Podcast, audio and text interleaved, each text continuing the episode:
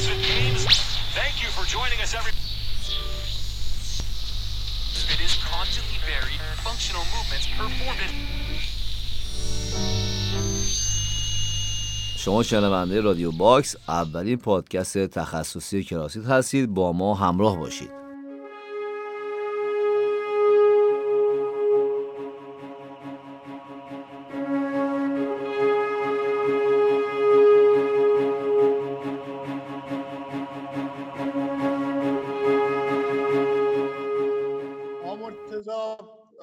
نظر کلیتون در مورد با نحوه برگزاری مسابقات امسال چجوریه؟ کسی توقع نداشت امسال اینجوری برگزار بشه، اما کرونا باعث شد که شیوه و فرمت برگزاری تغییر کنه. نظر کلیتون چیه؟ خب مسابقات اوپن همیشه به همین صورت برگزار میشد و پیش بینیشو میکردم که اوپن اینطوری باشه. امسال میخواستن یک چهارم نهایی بذارن و بعدش نیمه نهایی که خب قانون یک چهارم نهایی رو هم مشخص کردن واسمون، ولی خب همه فکر می‌کردم نیمه نهاییش حضوری باشه که خب آنلاین شد. یه ذره خب از لحاظ این که من خودم هم دوست داشتم برم مسابقه حضوری بزنم، خب آدم اونجا تو جو مسابقه قرار میگیره، میتونم خیلی اتلت‌های قوی رو ببینم اونجا و خب باشون صحبت کنم، ببینم چیکار میکنن چیکار نمیکنن. به خودم کنار اونا میدونم خیلی بهتر میتونم مسابقه بدم، ولی خب این اتفاق نیفتاد دیگه. امسال هم قرار شده که به صورت آنلاین کوارتر فاینال و نیمه نهایی رو بزنیم که خب من فکر می‌کنم نیمه نهایی الان یه جوری همون رژیونال قدیمه دیگه، فرقی نداره، منتها فقط یه مقداری بخش بندیاش متفاوت شده. درسته. پس شما جزو اون ورزشکارایی هستین که بیشتر دوست دارین تو رقابت حضوری شرکت کنین، بیشتر در واقع توی رقابت حضوری بیشتر انگیزه داریم و اینکه خودتون نمیشون میدید. آره دیگه، من حس میکنم اگه تو مسابقه باشم و ببینم بغل دستیم مثلا یه ورزشکار خفنیه و دوره پس من جلوتره، تلاش میکنم برسم بهش و بزنم جلو ازش، ولی خب اینجا تو مسابقه آنلاین خودم هم خودم دیگه، یعنی اون محرک رقیب رو خودم ندارم و از این لحاظ خب من یه اتلتی هم که تو مسابقه وقتی کنار رقیبام رقابت کنم خیلی بهتر میتونم نتیجه بگیرم.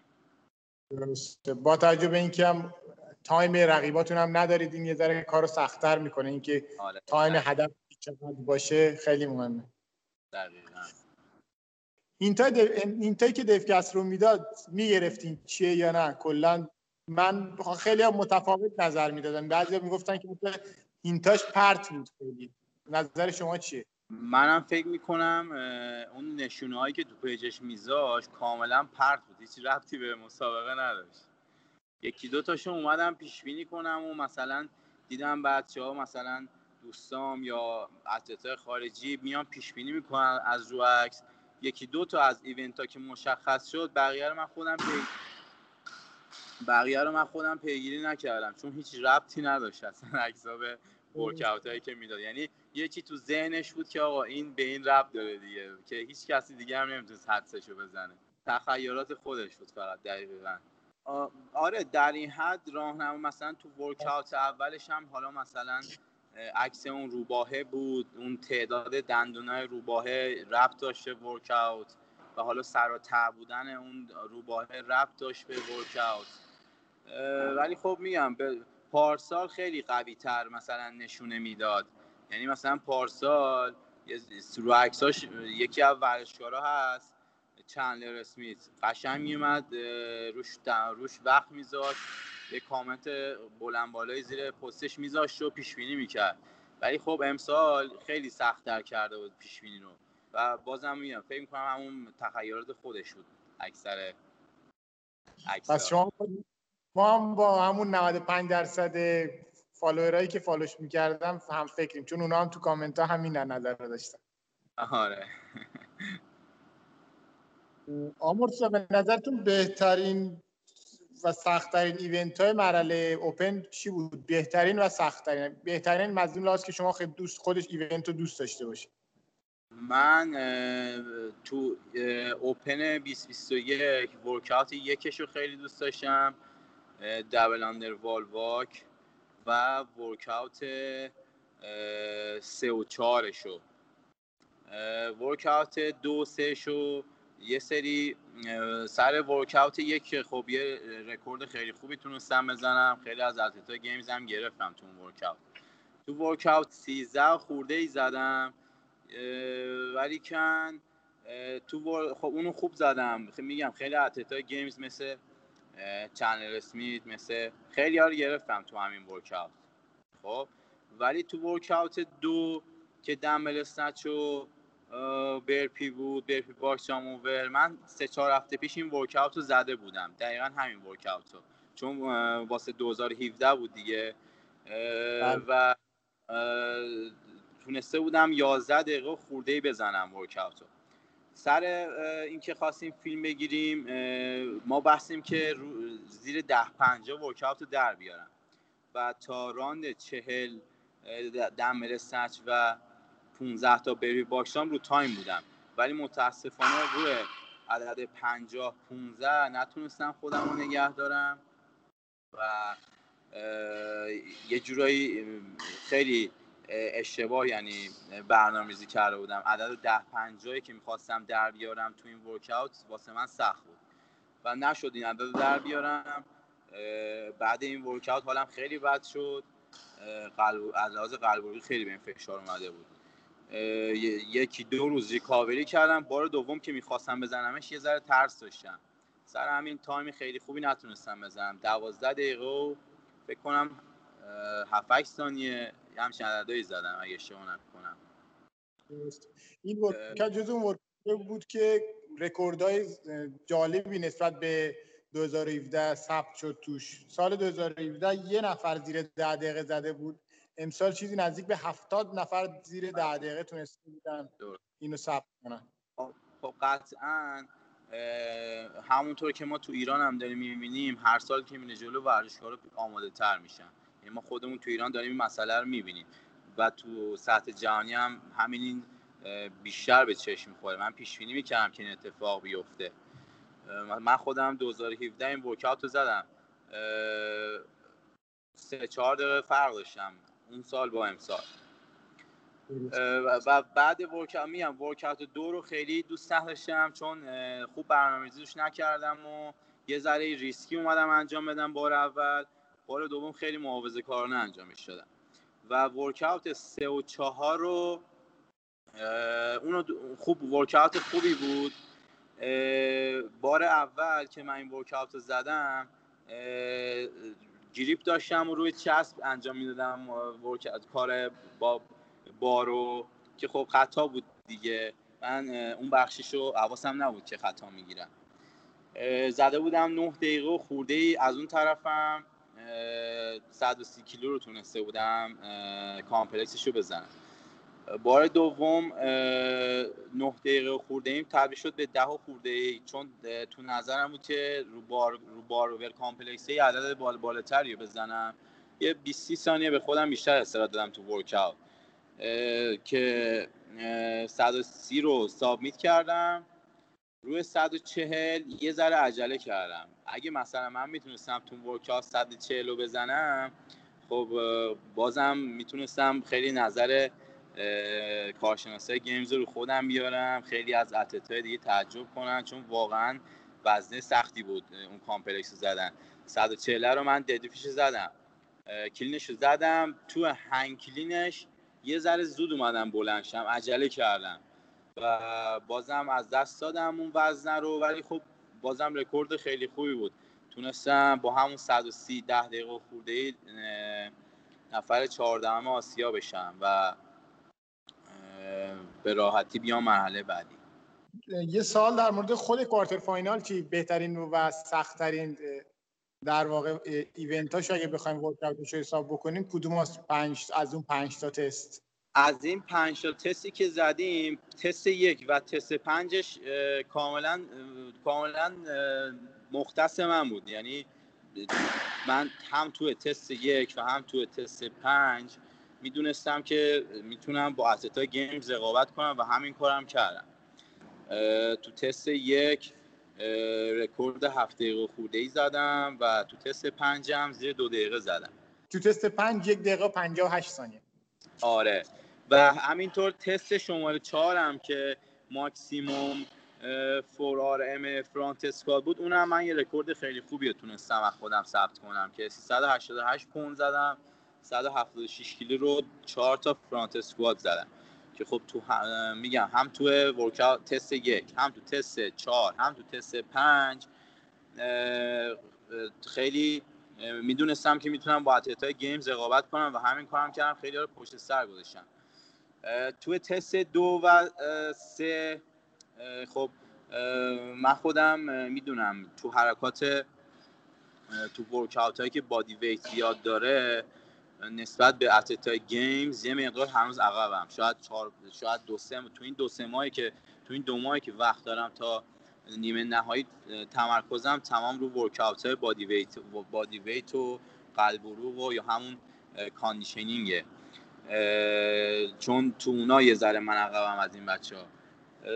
تو ورکاوت دو سه ورکاوت دو که جی اچ دی و پیستول اسکوات و روب کلایم بود، من جی اچ دی خوب میزنم، روب کلایم هم خوبه، به خاطر آسیب دیگه که تو زانوم دارم اصلا حرکت پیستول اسکوات رو خیلی خوب نمیتونم انجام بدم، اذیت میشم و ترس دارم همیشه موقع پیستول اسکوات زدن. همونطور که ریچی فرونینگ خودش میگفتش که مثلا من پیستول میزنم درد میگیره زانوم، حالا چه برسه مثلا منی که خب دوتا زانوامو عمل کردم الانم آسیب داشته باش مدارا کردم و با محافظه کارانه دارم ورشم رو انجام میدم.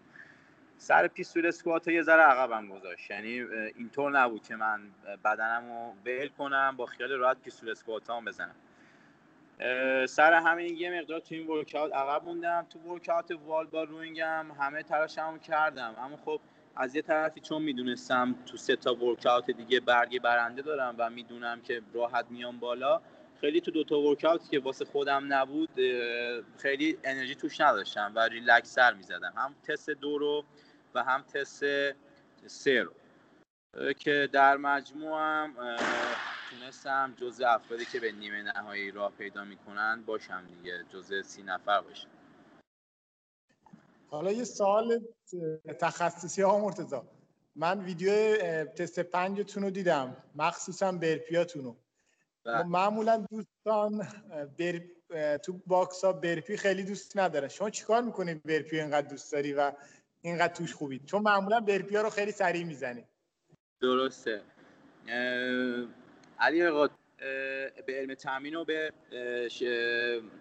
ماشین های سوخت و ساز بدن که میان توی بازه بازه زمانی مختلف انرژی آزاد میکنن تو بدن نگاه کنیم، خب یه سری ورکاوت های بی‌حوازی داریم که مثلا تمامش میاد از انرژی های ذخیره شده داخل عضله یا همون گلیکوژن استفاده میکنه.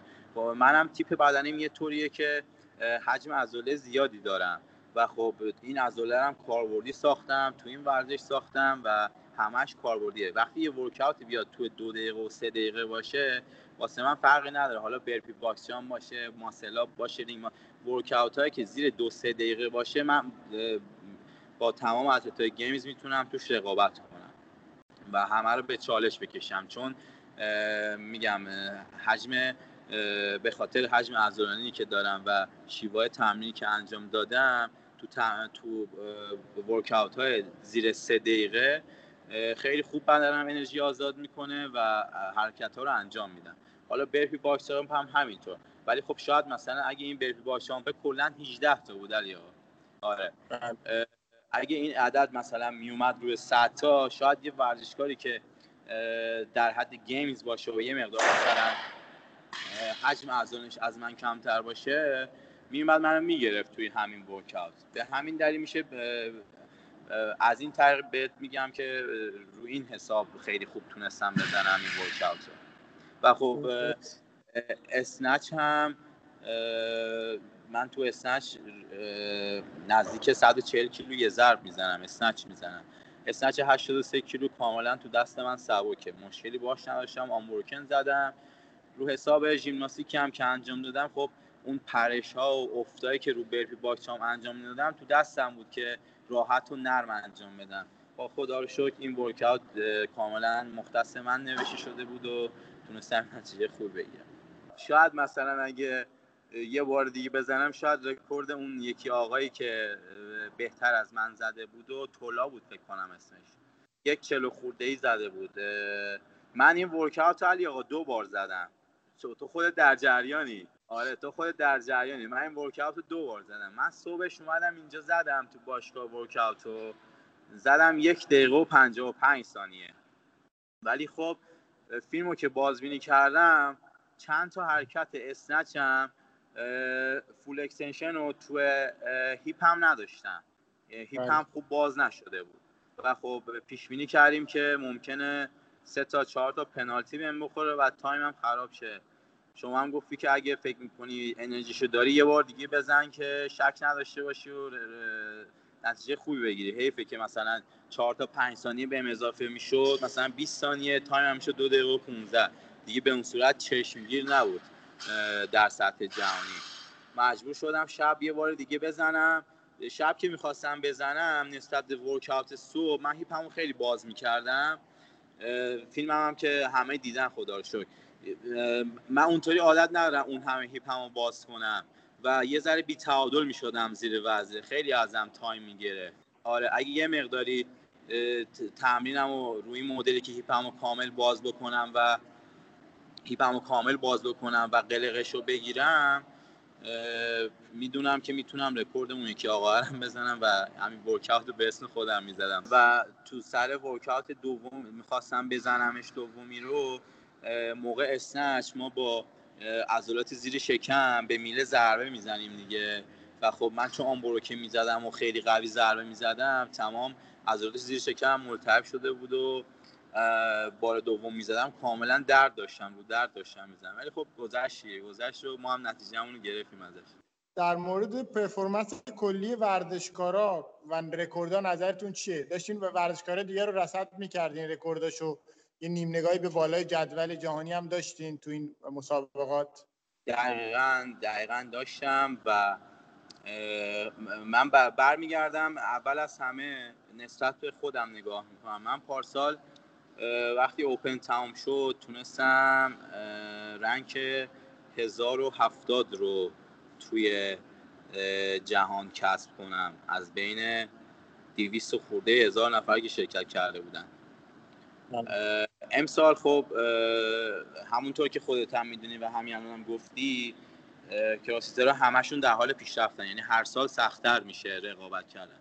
من تونستم نزدیک هشتصد رتبه رنک هم بیارم پایین‌تر و امسال رنک سیصد و هجده جهانی رو از آن خودم کنم. بین فکر کنم بازم دویست هزار نفرات بالای گیمز رو هم همیشه رصد میکنم و پیشبینی که میکردم درست بود، یعنی حدوداً اون پنجاه نفر برتر دنیا که پیشبینی میکردم چه کسایی بشن تقریباً همون افراد بودن. بازم برمیام به صحبت قبلمون، همشون از سالهای پیش خودشون قوی‌تر شدن و از طرفی هم چون مت فریزر بازنشسته شده و مسابقه نمیده، همه میدونن که ورزشکارای خوب مثل اسکات پنچیک، مثل نولسن، مثل پاتریک ولنر، مثل جف ادلر، اینا همشون میدونن که امسال میتونن شانس قهرمانی گیمز داشته باشن تو کالم خودشون و امسال قوی‌تر از همیشه، یعنی فکر می‌کنم همشون بهترین بدناشون رو امسال، بهترین آمادگی بدنشون رو امسال به اجرا بذارن تو مسابقات که گذشته و پیش رو داریم ازشون این اجراها رو می‌بینیم. تو آسیا چی؟ تو آسیا هم رقیباتون رو رصد می‌کردیم، مثلا خود رومن خارینکوف روس که پارسال جز سی نفر برتر گیمز بود و از آسیا. رومن خارینکوف تو کشور خودش یه رقیب خفن‌تر داره مثل الکساندر ایلین که الکساندر ایلین فکر می‌کنم دو سال گذشته دو هزار و نوزده رومن خرنیکوفو گرفت و اون سال اتلت گیمز شد و در حال حاضرم فکر می‌کنم الکساندر ایلین بالاتر از رومن خرنیکوفه و لیدر آسیا الکساندر ایلینه و فکر می‌کنم نفر دوم رومن خرنیکوفه یا یه آدم کره‌ایه و سوم و چهارم رومن و یه, یه روس دیگه به اسم استنه که این سه تا واقعا خوبه. من هر سه تاشون رو میشناختم، پیج هر سه تاشون رو رصد میکردم و میدونستم که جزو نفرات برتر قرار میگیرن. اما اون نف... کسی که تعجب کردم ورزشکار کره‌ای بود که فکر می‌کنم دوم یا سوم جدول الان تو آسیا و نمیشناختمش، ولی خب این یکی ورزشکارا رو میشناسم. سعی میکنم تو مسابقه پیش رو بتونم بگیرمشون یا حداقل فاصله‌مو باشون کمتر کنم، چون باز برمیگردم رو صحبت اولمون که کاش که مسابقه‌مون حضوری بود، چون من مسابقات ترکیه رو می‌خواستم بزنم ولی آقا تو آنلاین کوالیفایرش بیست و چهارم شدم، رفتم اونجا دوم شدم. میگم این که بغل دست من یکی از من جلوتر بزنه، من عقب نمیومدش، میکشم میرم جلو و خب متاسفانه امسال این شانس ندارم که کنار اینا مسابقه رو بزنم، ولی خب باهاشون تو رقابتم و اصلا دور از ذهنم نیستش که بخوام بگیرمشون، حالا چه امسال چه سال دیگه. بالاخره تا وقتی که قصد دارم ورزش حرفه‌ایمو انجام بدم رو به جلو هستم و هیچکدوم از این ورزشکارا دور از دسترس نیست واسه من گرفتنشون. امسال رقیبای اصلیتون از روسیه و کره جنوبی ان فکر کنم، چون بیشترین تعداد در واقع راه یافته به مرحله پایانی آسیا از کره جنوبی و آسیان، و برعکس سال قبل امسال از ترکیه فکر کنم ورزشکار نداشتیم، از خاورمیانه به همراه شما فکر کنم دو یا سه نفر دیگه حضور دارن. پس رقیبای اصلیتون رقیبای فرق تختی ان، مخصوصا از کشور روسیه. ان شاء الله که همشون رو بگیرید. ان شاء الله ان شاء الله. یه سال دوستان پرسیده بودم با توجه به اینکه باشگاه تعطیل بود تو عید به مشکل بر نخوردین؟ همکاری دوستان این, این مشکل بود، ولی خب خدا رو شکر دوستان من باشگاهاشون رو در اختیار من گذاشتن. آقای آزاد دو تا از مجموعه خودش رو در اختیار من گذاشت، علی آقای کاظمی، آقای قاسمی باشگاه ایران رو در اختیار من گذاشتن و اصلا مشکل این که از لحاظ جامع‌کنی نداشتم، هر باشگاهی که می‌خواستم در اختیارم قرار می‌ذاشتم.